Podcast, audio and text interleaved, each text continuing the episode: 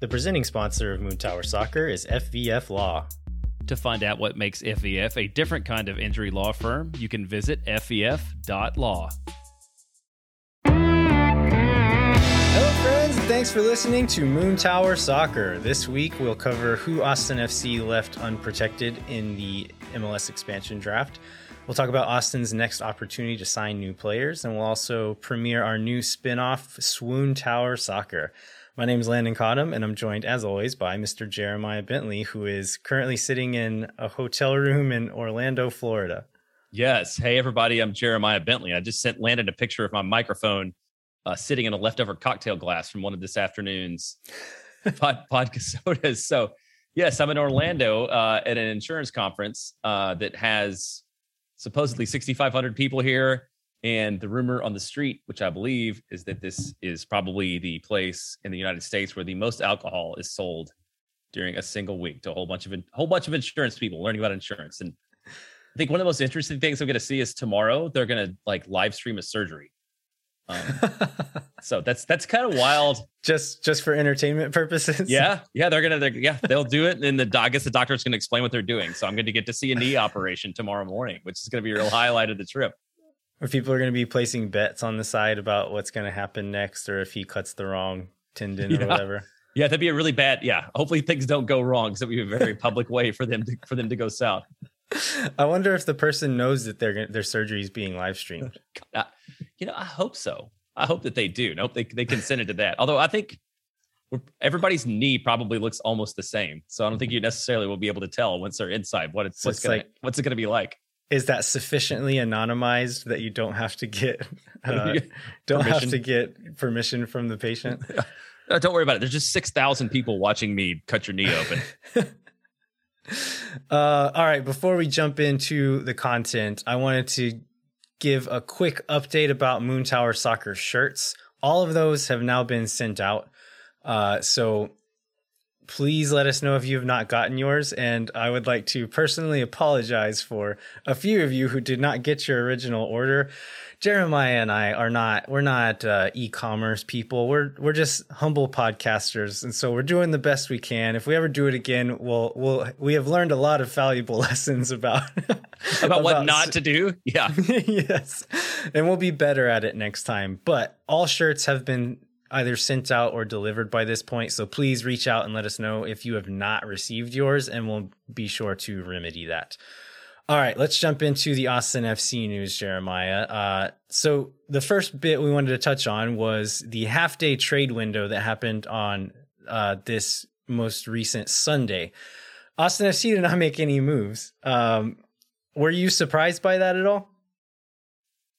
I was a little bit surprised by that because we've got a lot of roster spots to fill. And I mean, I, I didn't expect anything like last year. And I, I feel like Charlotte had the kind of day on Sunday. Also, conferences are places where time doesn't exist. So I'm a little bit lost on what day it is. But um, but yeah, they had the kind of day we had Sunday. And I uh, but I thought we would have done we would have made some move. Were you were you expecting to see something? I I think I was for a while and then kind of remembered like we don't have to fill an entire roster this year and so it's probably not going to look the same as last year. And then so I was thinking we'd probably see at least one move done, but yeah, I wasn't I wasn't super surprised to see none either if that makes sense. Um I mean, yeah, than, like I, who who else? Like Nashville had a really busy day, right? Other than Charlotte. Yeah, Nashville sold two international roster spots. I think they've sold four total now, which is really interesting to see the way that they're managing that. And so I, think there's a lot of like MLS nerd stuff going on. It's going to be really fascinating to see how those two teams continue their their roster build with Charlotte with two extra international spots and Nashville with only three or four total at this point. So uh, if you're into your MLS nerdery, definitely bookmark those two pages. Uh, so today we're recording this on Monday, December 13th. Today we uh, received the list of players who will be eligible for Charlotte FC's expansion draft. So there are 22 eligible clubs, including Austin FC. Uh, going through that list, the so Chris Bills actually wrote an article a couple of weeks ago predicting who would be protected and left unprotected and he absolutely nailed it. He got 100% of his his picks right. Um, but looking at this list so I'll, I'll, go ahead and read the protected players here. So there was julio cascante Moussa Djitté, cecilio dominguez sebastian driussi diego fagundez Žan Kolmanič nick lima tomas pochettino rodney redes alex ring Jhohan Romaña and brad stuver uh, and then Danny Pereira and Owen Wolf, because of their roster status, were automatically protected, so they didn't need to be placed on that list to be protected. Uh, any any surprises here, Jeremiah? Well, we talked about this last week, maybe or two weeks ago. Eh, you know, I uh, I was an advocate for keeping Jon Gallagher and not Rodney Redes, but I think you did a pretty good job of explaining why. Although I think some people, particularly Brian Mangum, didn't necessarily buy the logic about why we, we kept him. But um, no, somebody I guess it's basically the starting 11 plus Rodney, right? Or our 12 protected players. Yeah, pretty much. Yeah. Yeah. So in the Rodney Redes thing again, I I was chatting with uh, Adam Houghton. I don't I'm not sure how you say his last name, but he's a listener of the show, I believe. Chatting with him in Los Verdes Slack and he was like, any predictions before the, the rosters come out? And my prediction was Rodney Redes is going to be protected, and some people in this chat are going to be really angry about it. and as soon as it came out, lo and behold, yeah. Yeah. it was always going to happen, though, right? Because regardless of what you think of Rodney Redes as a player, he still has value as an asset to the club. They could sell him at some point. And looking at the players that were left unprotected, that's not something you could say about many of them. They they have value to the to the team, sure, but uh, as far as like fiscal value, most of them do not have much. And so I think it comes simply down to that that you can sell Rodney Redes and still will expect and hope to sell Rodney Redes on for some real money at some point in the future. Um, going on to the players who were not protected. So there's s- uh, several players so there are several players who are included on this unprotected list who are actually no longer under contract.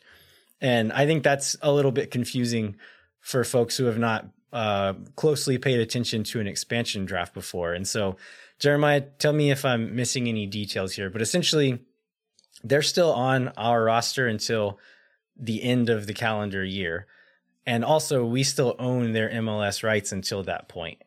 And so, it's a situation where like Austin FC chose Joe Corona last year, even though his contract was was ending. That just means we get first the first chance of negotiating a contract with him. He doesn't have to go through the allocation order. He doesn't have to go through free agency. We get to directly negotiate him with him before anybody else.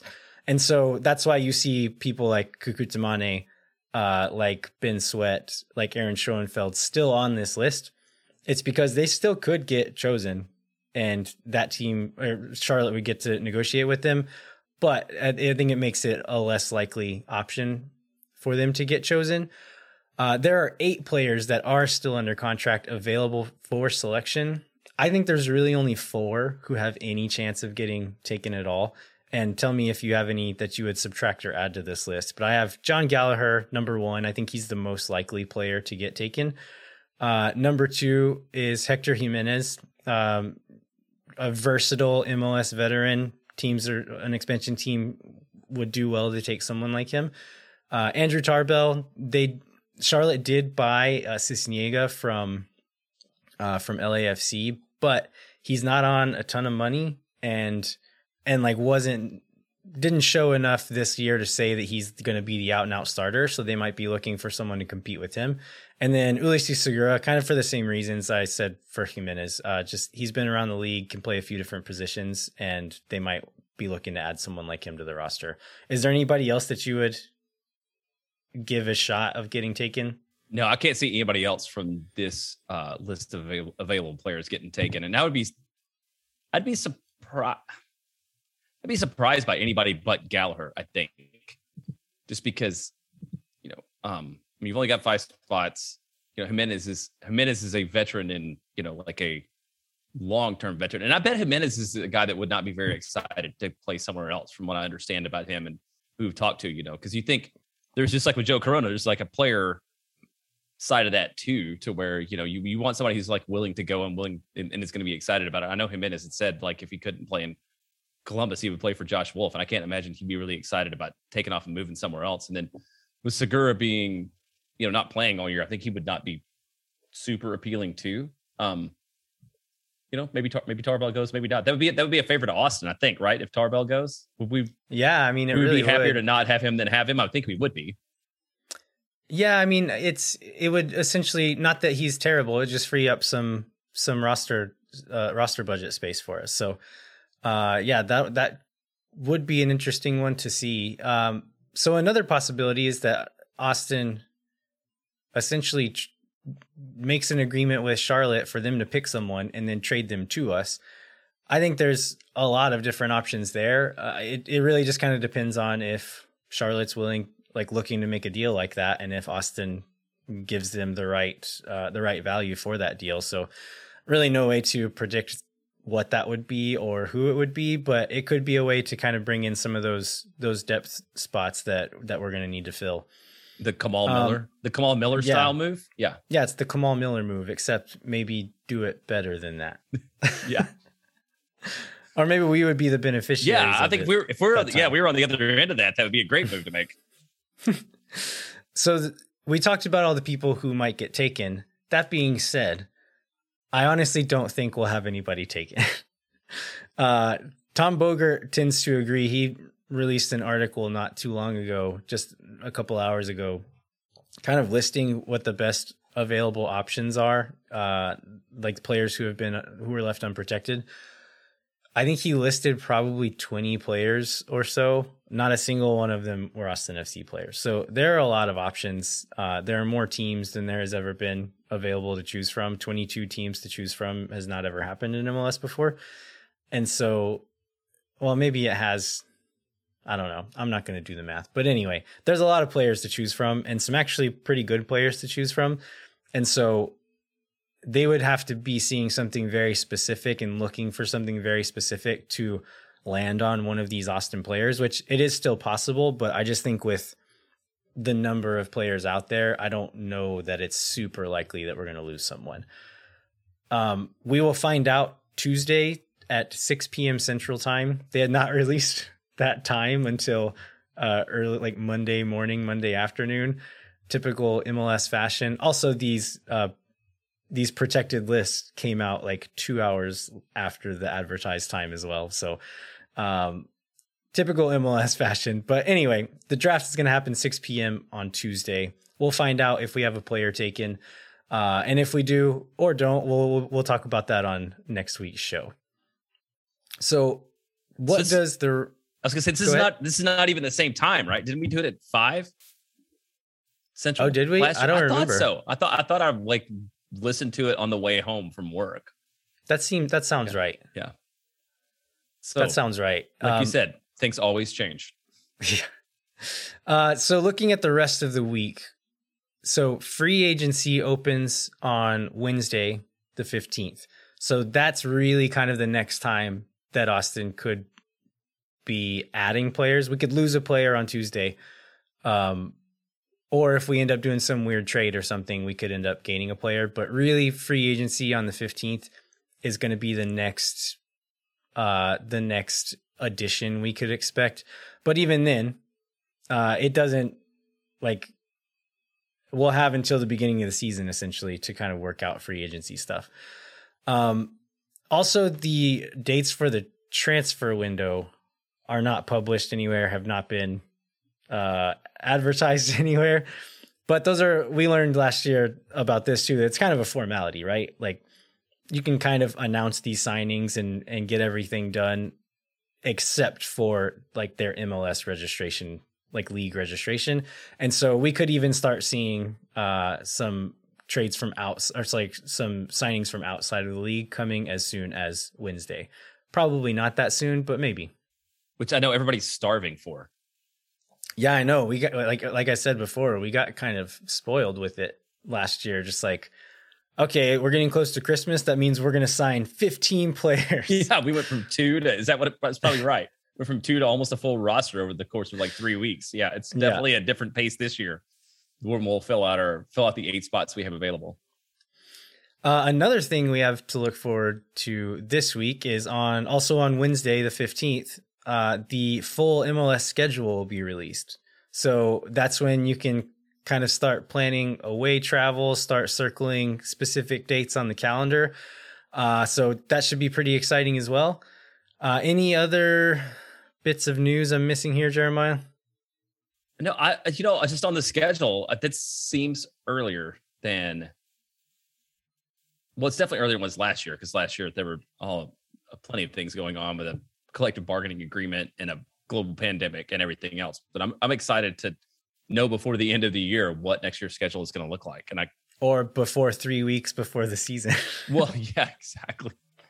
Exactly. So yeah, everybody should look forward to I mean a more normal 2021. And I think I mean norm, normal 2022. It still won't be completely that way, right? Because we have to wrap the season up with like the second week in November or something. I guess we'll we'll learn that this week. But because of the World Cup, for those of you that don't always follow this, I guess 2023 maybe the first time have an MLS schedule that's like what we have been used to expecting. Yeah, next year we're going to start early and end early because of the strangely scheduled World Cup. So we'll have to move that around. Um, and then, but also in 2023, we're going to have the I forget what it's called, but that tournament with Liga MX where we're taking a, a whole month break in the summer. So it may start earlier and still end later than any other year. So we might not ever get a normal schedule again. Yeah, well, just like with many things, MLS chaos may be normality. Yeah, it's all part of it. Else. Yeah, it's all part of the beauty. Uh, some other MLS news: uh, won MLS Cup in penalty kicks the other day. That was a not always a great game, but at its best moments, an extremely exciting game. Uh, Ronny Deila, NYCFC's coach, got naked and did push-ups at the end of the game, which again, MLS chaos, you love to see it. But a few days before that, Don Garber gave his State of the League address slash press conference and had some really interesting statements to say about Austin, didn't he? Yeah, he was really, really positive on Austin, and uh, you know he didn't have to talk about it. Um, although I believe it was was to a question uh, from Chris Bills, right, about uh, what ha- ha- what happened in Austin. So he said, I think this is talking about Precourt, um, which I okay. I'll go back a little bit. This is the quote. He says, "The move to uh, Austin was a traumatic process for Anthony, his family, and for Major League Soccer, which I feel like was pretty big a thing to say." Um, but he says, "But I think I think he saw something in Austin that's turned into MLS at its very best." And then he went into more detail specifically about how Austin's MLS at, at its best from fans to the sponsorships to everything else. Um, and then also specifically called out Matthew McConaughey for his involvement in game day uh, and the club, which amount of controversy on that too. Did you pick up anything else from that article that you think was worth covering? No, I think like MLS at its best. I think that's really high praise from like the top guy in MLS. And I think it's true, but it's like really, it's really cool to see Don Garber saying that explicitly. Uh, regarding the the move to Austin being traumatic on Anthony Precourt, I think that's absolutely true. Uh, I I think that trying to move the crew to Austin had way more to do with Don Garber and MLS than it did with Anthony Precourt. Um, so I think it's absolutely true that it was, and I think it was way more difficult than they expected it to be. And so I think it was really traumatic for Anthony Precourt. I also think it was a dumb thing for Don Garber to say publicly. yeah, absolutely. What's what's the upside in that? I don't know. I don't know what the win out of that is. And I I do tend to agree with you. I feel like getting a team in Austin was the goal of the league. It has been for a long time. And Anthony Precourt was the vehicle to do it. But I don't know that he was that he was like the origination of, of the idea. I mean, it came out of the league office. So I, yeah, I'm not sure what he was going for there, but Th- thanks for making everybody on Big Soccer and Columbus mad and giving us all something to talk about there, Don. all right. Anything else we need to cover, Jeremiah? No, I think we got to hit. It was a is a bit of a light news week. I know when we were talking about recording this, we were I think we were both hoping we would have some player uh, moves to talk about, but I think we've kind of hit yeah. on on what's going on this week. Yeah, so uh, like I said, we'll probably have some some more stuff to talk about next week. Uh, but the show's not over yet. We are going to take a quick break, and then we'll come back with a new kind of our new spin-off segment called Swoon Tower Soccer. We kind of teased this last week, but hadn't recorded it yet, and so I didn't want to say too much because we didn't really know what it was going to look like. But the idea of this is to kind of uh, it, it's going to be all about the boys, and so we're going to kind of focus on some of the more fun, lighthearted stuff that we don't generally have time to talk about on Moon Tower. Uh, we're still kind of playing with what this format is going to be, whether it's going to be just a segment within this show or potentially even being its own show altogether that would just pop up in this feed every once in a while. Um, so let us know after listening if you have any opinions about what that should look like or what you want to hear. And uh, we want to make the goal is to make stuff you want to hear. So um, let us know what you think and and we'll try to make it work for everyone. But we're gonna take a quick break and we will be right back with our uh, our first ever episode of Swoon Tower Soccer.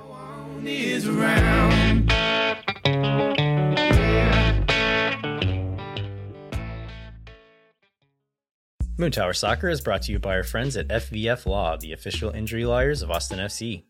FVF is a different kind of personal injury law firm dedicated to community transparency and client education. And I can report that I saw an FVF billboard uh, on my way to the airport, uh, on the way on the way to Orlando. I thought you were uh, going to say you saw one in Orlando. No, that would wow. that would be wild. No, no, no, on, on the airport on the way. And so I guess they're um but uh, but it wasn't like an angry guy with the crossed arms on top of a car. But it was it was it was about uh, it was about their support of the community. So again, I appreciate the fact that they do things differently uh, than any other billboard lawyer I have seen, both in Austin and in Orlando. Here, I've seen plenty of those too. I bet Orlando takes it to another level. They do. There's lots of Florida man here. All right. Well, you can go to fvf.law to find out what makes FVF a different kind of injury law firm and why understanding your legal options can dramatically change the outcome of a case. Once again, that's fvf.law.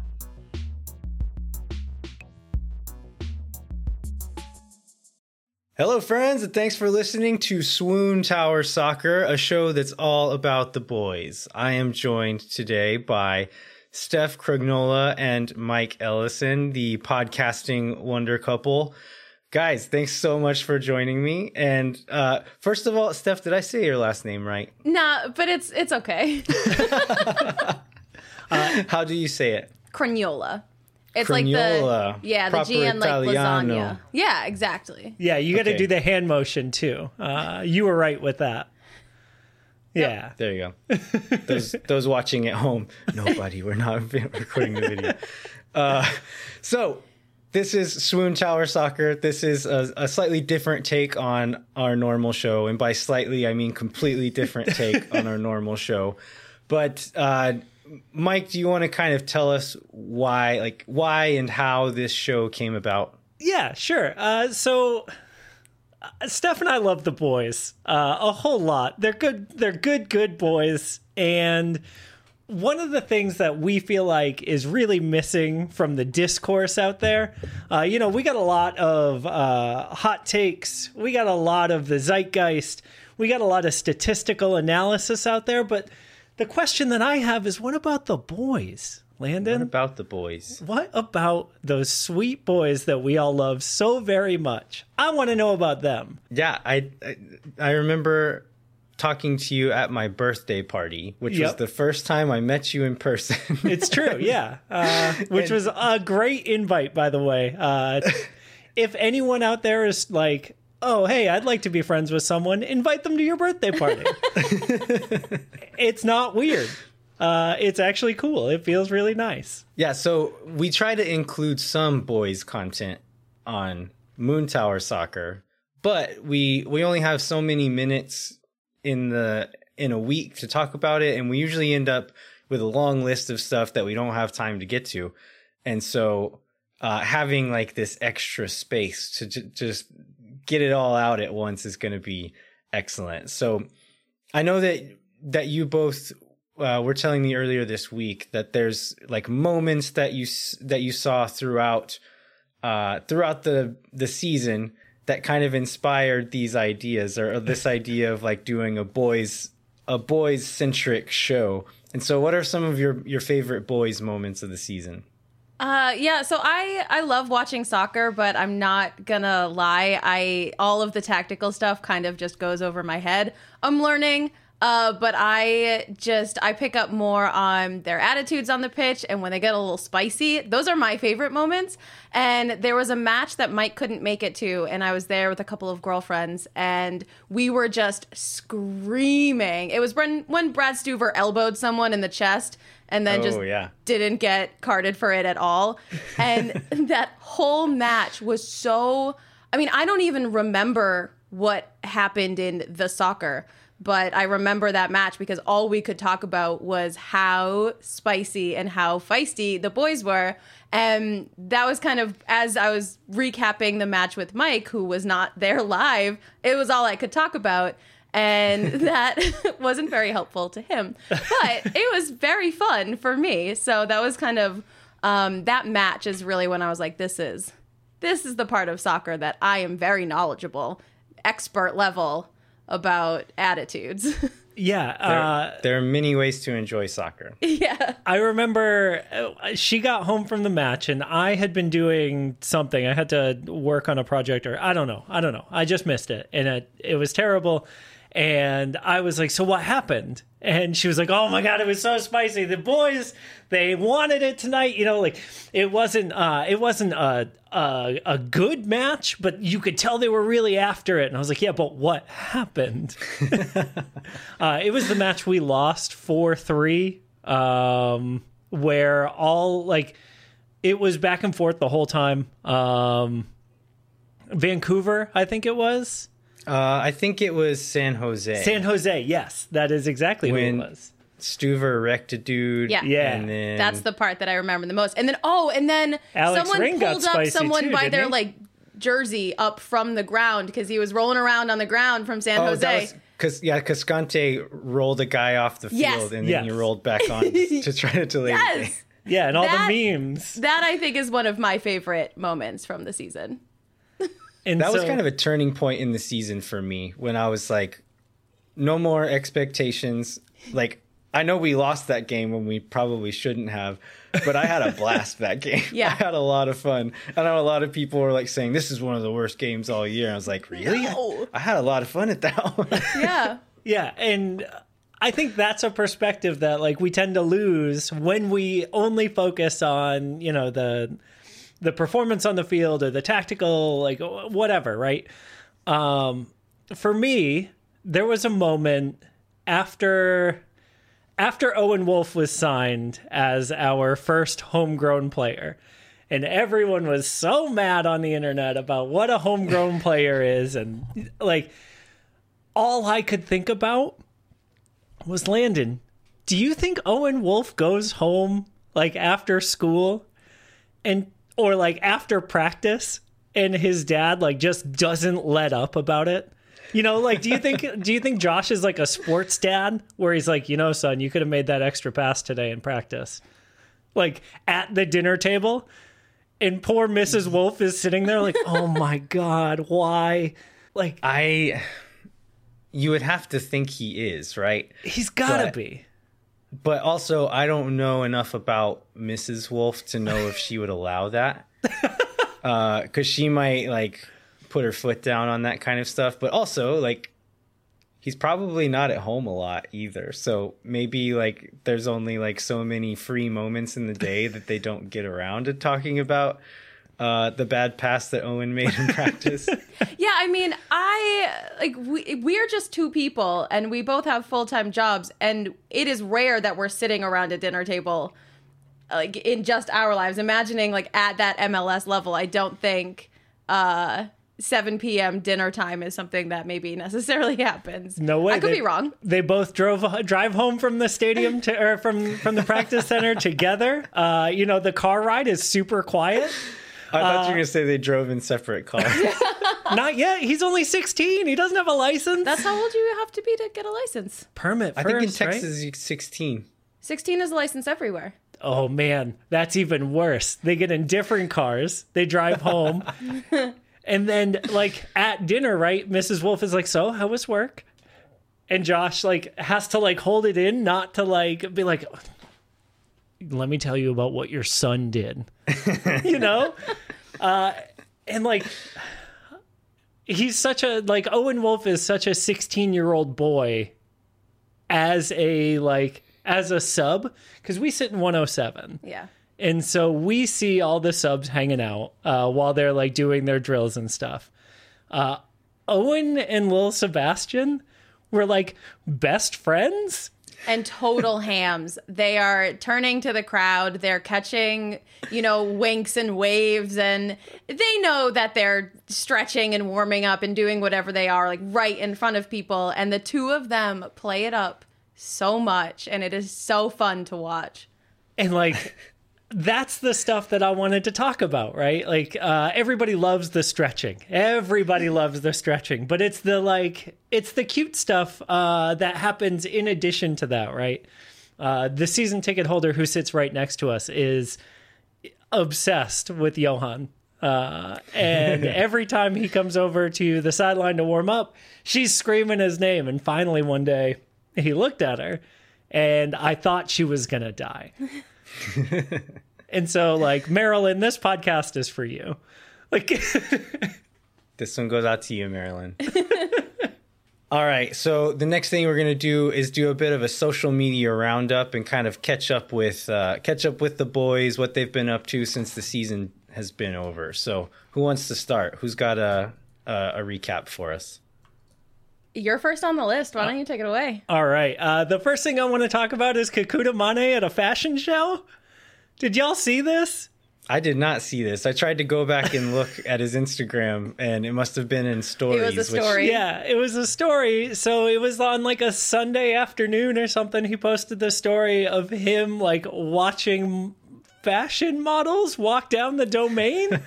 like apparently they blocked off street like uh, one of the roads in the domain or whatever and they were having a fashion show down in front of Lululemon and stuff. And like it was just such a weird like uh, of the players that are on our team, Kekuta Manneh is the last person that I would have assumed to be at a fashion show. Like Julio Cascante makes perfect sense. Dude is always like top tier dressed on the team, right? Absolutely. Žan Kolmanič, I would have totally pegged as like a the type to be at a fashion show. Uh, it just feels so European and cool.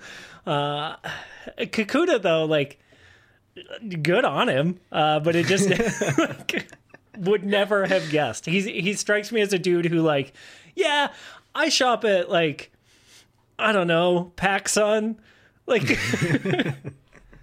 Yeah, it was just so it was such a weird moment that I was like, "Oh, we got to talk about this on Swoon Tower." Like I think it also for me it's that they're all so I know that, you know, a random fashion show in the domain isn't like uh normal people level of Friday afternoon activity, but what I love about f- having followed all their social medias is that they're just normal people. They're just I mean, I know that they're high level elite athletes, but they are so silly and goofy and normal. And that was the first thing that I wanted to talk about was if you're if you're done with fashion, Mike. Yeah, yeah. Uh, I just all I can picture in my head when I picture Kekuta Manneh trying on clothes is going to like the Tyler's outlet on North Lamar. you know, like he's like he just like I also to be fair, I also picture him driving like a Toyota Camry. So I don't know. Maybe I've just got a very specific picture of a person in my head and Kekuta is that, uh, but I don't know. He was making like like three hundred and fifty thousand a couple years ago. Sure. I just still picture him driving a Camry. uh, Kekuta, if you're listening, get at me. What are you driving these days? Uh, thanks, man. Just curious. Um yeah, so my my favorite thing is Denny Pereira's Twitter because it's just his whole Twitter, his whole Twitter presence because it is the most normal average person use of Twitter of anyone. You know, a, a lot of the players are this team means so much to me, this about the team, this about the match, this about playing, this about soccer. And all of his posts, most of his posts are soccer related, but they're just all retweets. No, Yeah. no, like quote tweets. He just retweets everything that he sees. Random TikTok videos. A picture of a little otter holding. Uh, there's a picture of an otter holding his hand under the like a, a plexiglass, and a man holding the little otter's hand. Mike had sent that picture, meme, whatever it was, to me the other day. It's just such a normal uh, thing. And Danny Pereira shared it out on Twitter. Like all of his tweets are just normal young 20s retweets. Yeah, terminally Com- com- online 20 year old. Like, Complaining about his Chipotle order. that's my favorite drama of the entire season, Landon. Honest to God. I didn't know if that was too long ago to talk about in the off season. the the Danny Pereira eats at Chipotle in Austin saga is my favorite thing. Um, Soccer players love Chipotle. Athletes love Chipotle. I get it in other places, right? That makes perfect sense. Uh, in Austin, to go to Chipotle feels like a crime. like there are so many burritos that you could be eating, Danny. Freebirds is right there. I don't think it's about the burritos. It's about the like the rice bowl thing because they know they can get like X amount of calories with X amount of carbs and protein. and there's something to be said for consistency too. Like if they're coming from places that only had Chipotle, I mean that was Chipotle rice bowl, rice burrito bowl was all I ate for like a couple of years. Um not because I was a high level athlete, but because I have food allergies and that was all I could eat. Um, but there's something, there's a comfort in knowing I know exactly how many calories is in this. I know exactly what it's going to taste like. There are going to be no surprises. I can get it fast. I can go in, go out. They know everything about me. Uh, just let me get my Chipotle and go home and eat it on my couch. Like, well, and There's a story came- about Christian Pulisic driving two hours from when he was in Dortmund, driving for two hours to go to the nearest Chipotle and like met up with uh one is an American guy that was playing at Schalke, I think, and they met up somewhere in the like drove two hours together to go to the nearest Chipotle. That's amazing. feels worth it. um, my my thought on Danny Pereira's Twitter is that like he's still young enough not to have a social media handler, you know, uh, but like also is getting to the point where maybe he should. No way. My Don't favorite- rein that in. My favorite thing that he does though that like is really touching and sweet is like he's always retweeting his high school and college uh like soccer teams. Like whenever they do something, he's hitting that RT on it. He's hitting the like, you know, uh that to me is just really really sweet to stay in touch with Virginia Tech and wherever he went to high school. Uh Yeah, whenever whenever we uh, picked him in the draft, I w- was just trying to find stuff online about him, and um, I found an interview that he did with the coaches of his club team back in Virginia, and so I, I think he really does have a lot of love for those those guys because like came over as I, I believe his family came over as asylum seekers from Venezuela, so. To go from that situation in his life to becoming a professional athlete, and like you think about it, in like how I don't know how long ago, eight months ago, nine months ago, he was a college kid yeah. Yeah. that was like just happy to be in college pretty Yeah. much like he's like I'm, I'm getting to go to college for free. This is amazing. And now he's a professional athlete. And so yeah i think it makes sense that his his twitter feed looks the way it does. Yeah. And i mean i i teach high school uh, and the way that it just it reads so young and so like genuine uh genuine old high school young college kid and Yeah. I, that's the kind of behavior that i see in my kids just the things that they share and the things that they they do um i don't know i don't follow any of them on the internet they don't know that i know the internet exists but the way that they operate it just is so wholesome to me that this you know sweet little kid is just out there retweeting his best life So good. uh do do either of you have any other highlights from off-season social media oh, I think we got to talk about the tattoo, right, Landon? We oh got which to tattoo there's so many to choose from the tattoo. Sebastian Driussi's Big- River Big Plate tattoo. tattoo? Yeah. the the the most recent Driussi tattoo. I feel like we've got to talk about it. Uh, I don't know right. what there is to say other than, yeah, a pro player on our team has a tattoo from the club that he grew up loving. Um, I think But I that's know- great. I think good. How for do y'all him. feel about it? I know some people in town got got upset about it. yeah, there was a lot of people that got upset about it, and I get it. Um, I I would be more upset about it if Driussi hadn't just gotten here in Jan- in July, right? Uh, if he had, I don't know, come up through the academy, or like if he if we had had a team for more than a year uh, that he had been a part of, I might be like, oh, that's a weird thing to post about. Uh, but like he's been here six months. I guess that puts him in like the top 25% of people in Austin, but like it's, it still feels uh, like there's plenty of time for him to get the Oaks, you know? Uh, I think to me, the reason why I'm okay with it is because of the club that it is. sure. Because River Plate is like a, a, a big deal, period. But to Argentines, Yeah. it is like it's one of a handful of clubs that you grow up and that's like part of your DNA, whether you play for that team or not. Well, and, And like so he, the fact that he got to play for that team and that's the team that kind of sprung his career, Argentine people like it's in it's part of their blood. If you're a Yeah. soccer person from Argentina, like River Plate, no matter where he could be at Barcelona and River Plate would be his favorite club. Like Also, we're not competing against them.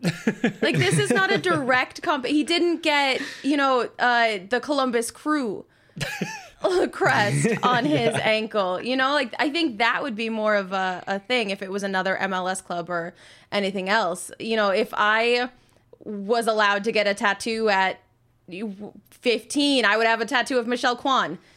I, it's not, you know, it's like that's when you have something that has inspired you so much and is your number one idol in a sport or your number one conceptual idol, I guess, uh, inhuman idol. Uh, I think that it's totally fine. That's something that's important to him, and like you said, it's in his DNA as a player and as a as a fan of a sport. And I think a lot of times people forget that professional athletes can also be fans of the sports that they play. yeah, it's like a, it's a really humanizing thing to be like, yeah, those are, that's, you know, uh, that's my dad's club, right? Like that's my, my grandpa's club. That's my great grandpa's club. Uh, and so, yeah, for me, I'm fine with it. Uh, but I also Steph- like, yeah, if he leaves us uh, in January for River Plate, uh, let's re-record and f- him forever, and we're gonna bury him. Aggressive. Steph, your I, I see on the notes your last point here is about Diego. We have we have to mention Diego, right? Have to. Have to. I always have to mention Diego. It's in my it's in my contract. Um, every episode I will be mentioning Diego. Uh, okay, first of all, I follow Diego on Twitch. Um, I don't like video games. I don't like video game streams. And Diego's not a particularly good streamer. He's actually a pretty bad streamer. um, sorry, Diego. Um, Wow. Going after. I know, but the, his auto like stream deck auto tweet is "Let's get some wins," and it just makes me. It, it just is so funny to me because yeah, what else is he gonna do in his off time besides stream video games? And it's so fun to watch, even though I'm not really invested in the game. Um, I just love how uh, wild the chat's going about Diego, and then one person will say something about the game, and he'll like latch onto that. um, and it's just such a wholesome experience to watch him stream on Twitch, and just that he does it at all. And you know, as small content creators, me and Mike, we are like, oh yeah, we had 25 viewers on Twitch last night. Like that was a good night for us. And Diego's got you know 30 maybe at his at his like peaks. peaks. Yeah. And I'm like, okay. All right. I feel like if we're on a Diego level of of stream numbers for our random D&D streams, like I'll take that. I'll I'll take that gladly. Yeah.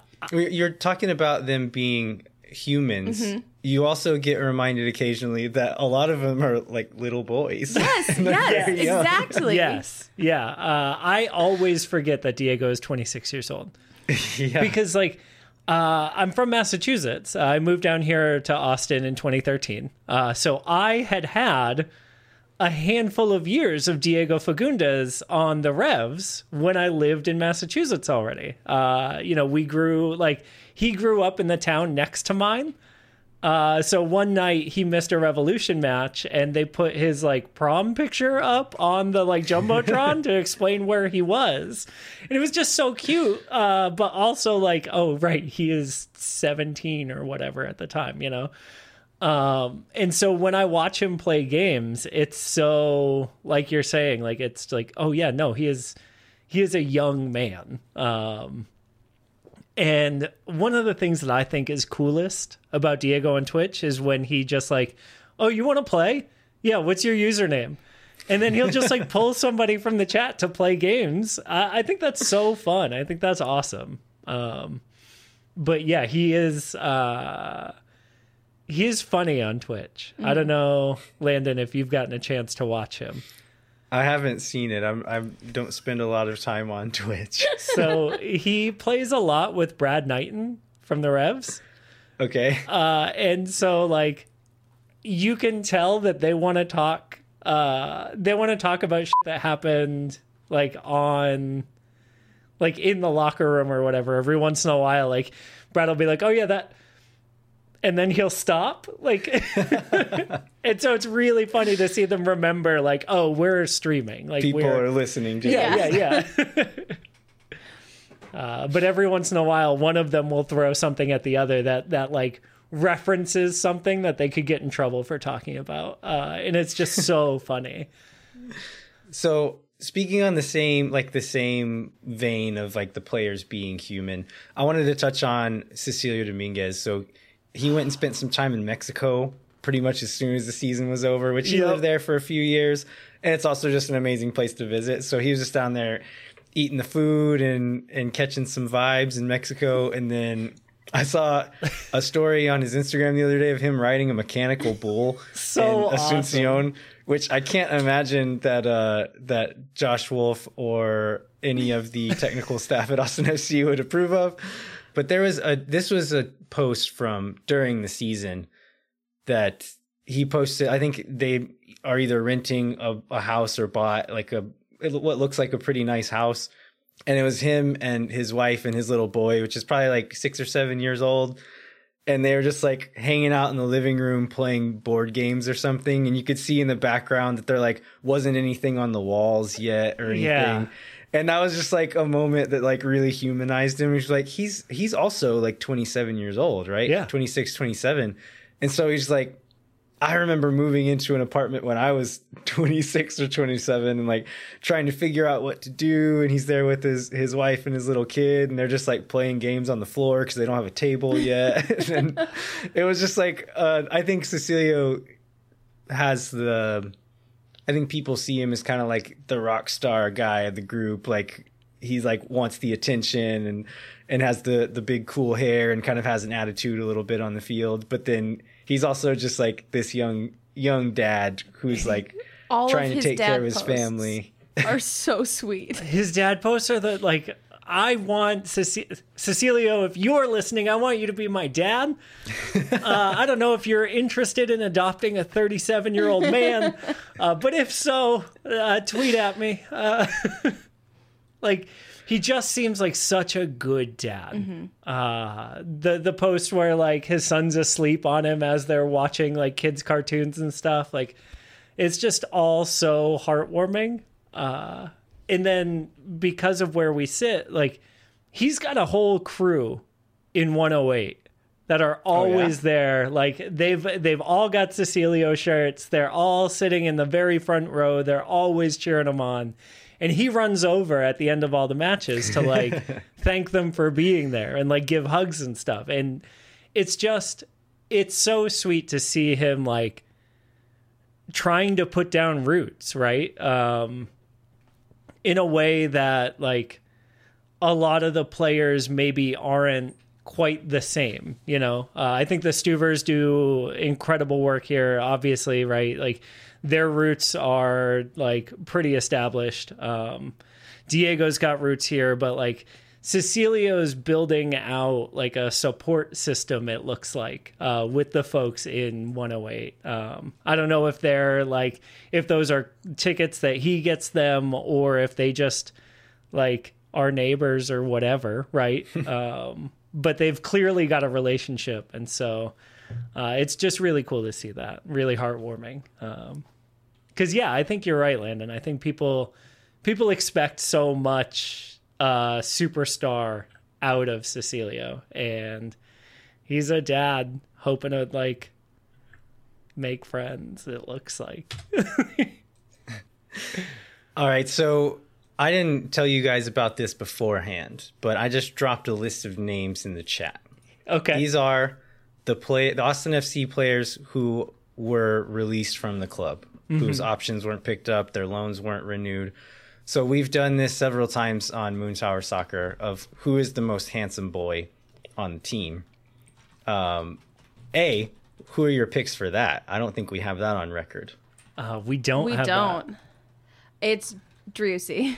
Yeah, I mean, I think this was a competition before Driussi came. Uh, Yeah. and, One and, hundred percent. and now it's just It's not anymore. yeah. I would say I would say Romaña Oh, he is gives Driussi a run for his money. Um, Yeah. yeah. Uh, Romaña is ridiculously hot. Uh, It's kind of a fight for second place after Yes, Driussi yeah. joins, though. yeah, yeah, for sure. Okay, so the list of names I just dropped in the chat is the pl- the outgoing players. Who is the most handsome outgoing player that will not be on the team next year? This is a great question, Landon.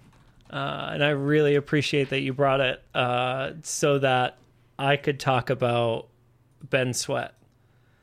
All right, I that's think- a sleeper pick there. I think Ben Sweat is an underrated, attractive man. Um, I, there's something about like uh, I like a guy with uh, kind of like a nose on him. Uh, I don't know. like I also think young Ben Sweat uh, did not work.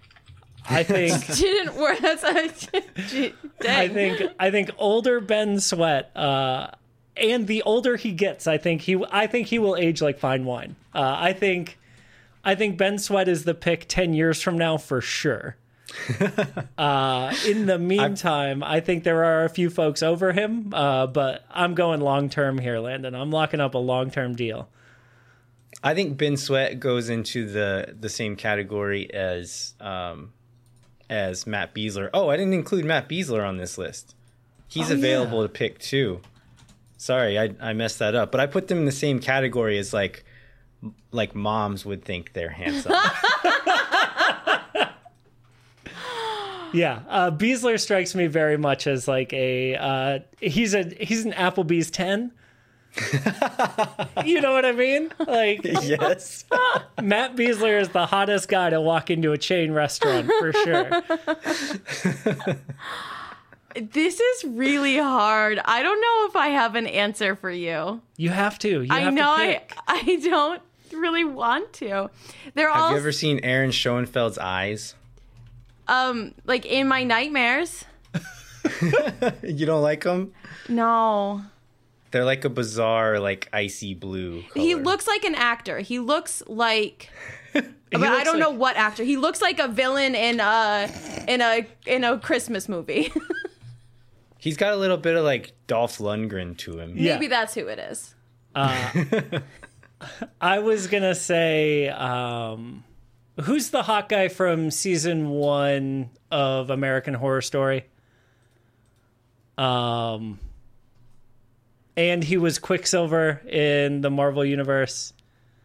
Oh, he doesn't look like that guy. Uh, Evan Peters is that? He looks like Evan Peters and is. Tony Hawk put together. Uh, There's some Tony Hawk there as well. Yeah, there is some Tony Hawk. Uh, I, I I think Jared Stroud has to get a shout here.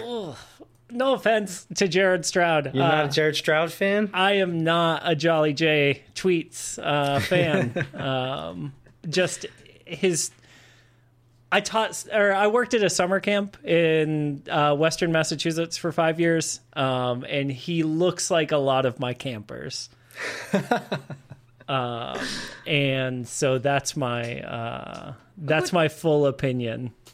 Who did you pick, Mike? Uh, yeah, I picked Ben Sweat stuff. Yeah, I'm I'm really struggling with this. I think I'm going to have to go Oh my god, I don't know. I'm trying to decide between Kekuta and Aedan Stanley, who looks like a hooligan in every Irish uh, film, which is like I, I think to- what I like about him. Like he looks like he's gonna get in a fight. I'm surprised you didn't give uh, the little Sebastian pick, um, but I know, I know, he is a very popular pick among a subset of my friends, um, most of whom have to Google to make sure that he is of age. and so maybe that's maybe there's that element uh, to Little So- Sebastian. I feel like regardless of uh, level of attractiveness, Little Sebastian is going to be, as far as like Swoon Tower content goes, Little Sebastian is a major loss. He will be missed. Massive. Uh, His personality contributed to a lot of our favorite moments, uh, if not his play on the field, uh, which uh, contributed to a lot of my less favorite moments. I sit opposite. I sit on the east side of the stadium, so I don't. I don't get the the up close like sideline views that you got. But I can imagine just like little Sebastian and Danny uh, hanging out while warming up and like kind of talking to each other. I, I imagine there'd be lots of magic there. It's very fun to watch. It's very sweet. it, it it would not have ever surprised me if like all of a sudden everything became like sepia toned and they started playing like jacks or something. I don't know. They just had like a real boyhood like friendship kind of feeling going on, you know? which was which is captured in that uh that the Austin FC social media content sponsored Yeah. by whatever car company I don't Yes. remember which one it was but that was like prime boys content wasn't Yes. it it just Yeah, that was that was honest to God. I I like looked at Steph and I said they made us something. like they made Swoon Tower our own advertisement. Like this is it. This is the content. It's soccer players and cars talking about becoming family. That's all I want. yeah I think a lot of people's favorite part was when they were talking about who was the best driver on the team so cute. and the answer was like probably one of the dads One of I think the Danny dads. said and then my favorite moment from the whole thing was they were like kind of ribbing each other about like wh- which player on the team would you least want your sister to marry and they both like said each other and then they kind of like like took a turn and were like back, yeah. actually I'd, No, I'd want you to be part of your guy." family and then and then uh little sebastian is like looking across the car with like a muppet smile on his face So yeah, says, both of them like actually I, I would want you to be in my family you're a great guy You're a great guy. just so sweet and pure. Uh, yeah, it was. Oh, I love that. So touching. So here's here's our tribute to Lil Sebastian. That's you will be missed. Uh, we s- well fa- farewell. We hardly knew you. It's true. Uh, there's still time, you know. Uh, he could come back one day. Um, I won't. Uh, I won't jinx us with any uh, predictions on why, but you never know, right?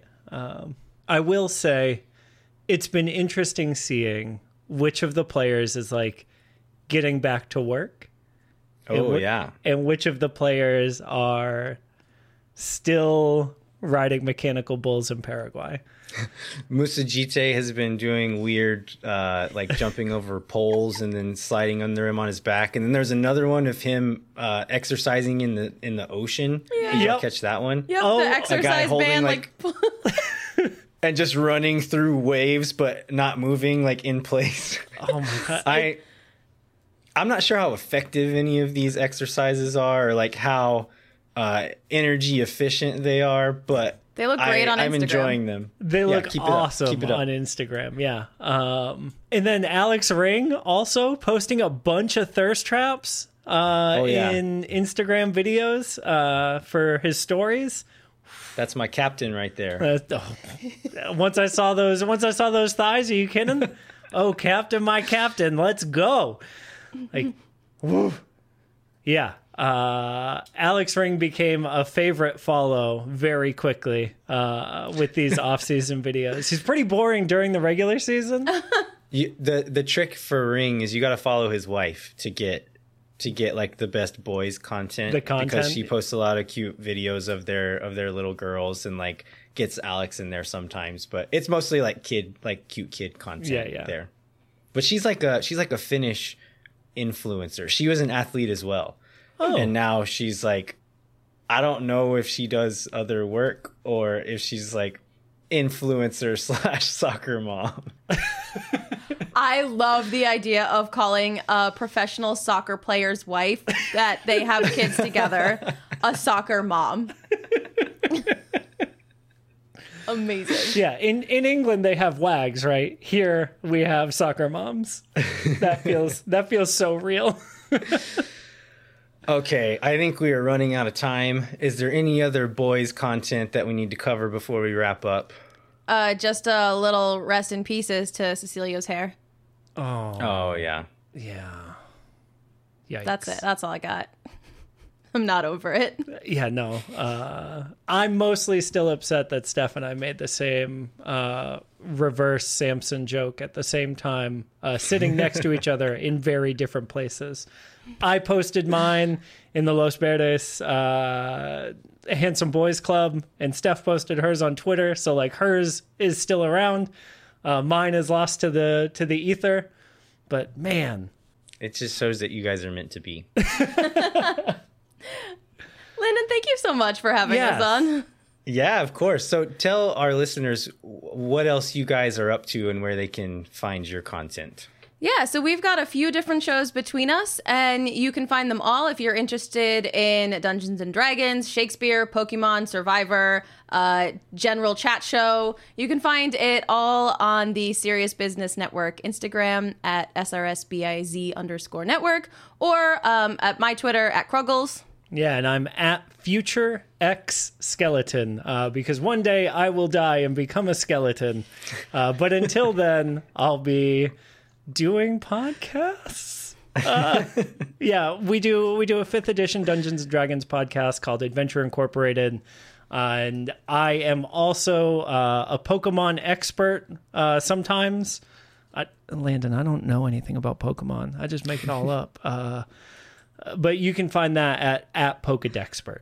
Um, I have listened to the the D and D podcast, which is very very good. I've also checked out a few episodes of In Addition, which is kind of like a friends hanging out talking about stuff show, which is also very entertaining. I've not listened to the Pokemon one yet, so I need to get in on that. But yeah, listeners definitely check out their other shows. They have they have a, a flavor for for all palates, uh, like with all the different shows that they do. So definitely check those out. But um, it also, we're going to try to do this again in the future. So, listeners, if you have uh, other ideas that would be good, good, uh, good swoon tower content, then let us know, and we'll try to work some of that in. Because there's, as you all know already, the content is endless. It's just a matter of picking picking the which ones we're going to talk about and how to package those things. And then we also like to give a thanks to Joel Corral just for existing and being amazing, but also he heard us tease Swoon Tower on the last episode of Moon Tower, and he actually made us a new logo for it without us even asking him about it or saying anything, and it's absolutely perfect. It So- couldn't be better. Honestly, could not be better. Thank you, thank you, thank you. So we'll be posting that to social media, and then I'll try to make it the the logo for just this episode as well. But uh, yeah, it I look forward to to you all seeing it. But all right, I think it's time to wrap up. Steph, Mike, thanks so much for joining us. Uh, I can't wait to do this again, and uh, yeah, we'll talk to you soon. All right, Thank thank you. you. Bye.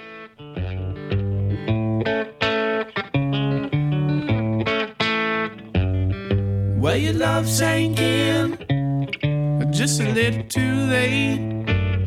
You know I did not mean.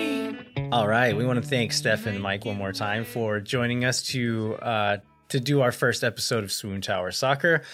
The again, the format of this is going to be kind of evolving over time, I'm sure, but we hope you enjoyed it. Let us know what you thought about it, and uh, we'll have another episode at some point in the not so distant future.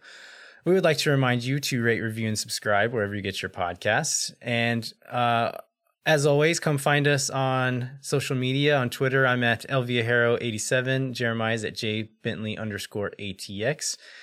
We'd also like to encourage you to visit the Striker Texas website. Jeremiah, what's a, a good article for folks to look for this week? Phil has a good article on the state of the state of the league from the the Don Garber press conference, and includes some quotes that we used uh, just a minute ago, and then it's got some other stuff uh, from about the 30th club team in the league, and it's just a really good overall sort of overview of what to expect from Major League Soccer in the future. All right. Well, thanks so much for listening. We will be back next week with a new episode of Moon Tower Soccer. Until then, I'm Landon Cottom. I'm Jeremiah Bentley. We'll catch you next time. No one is around.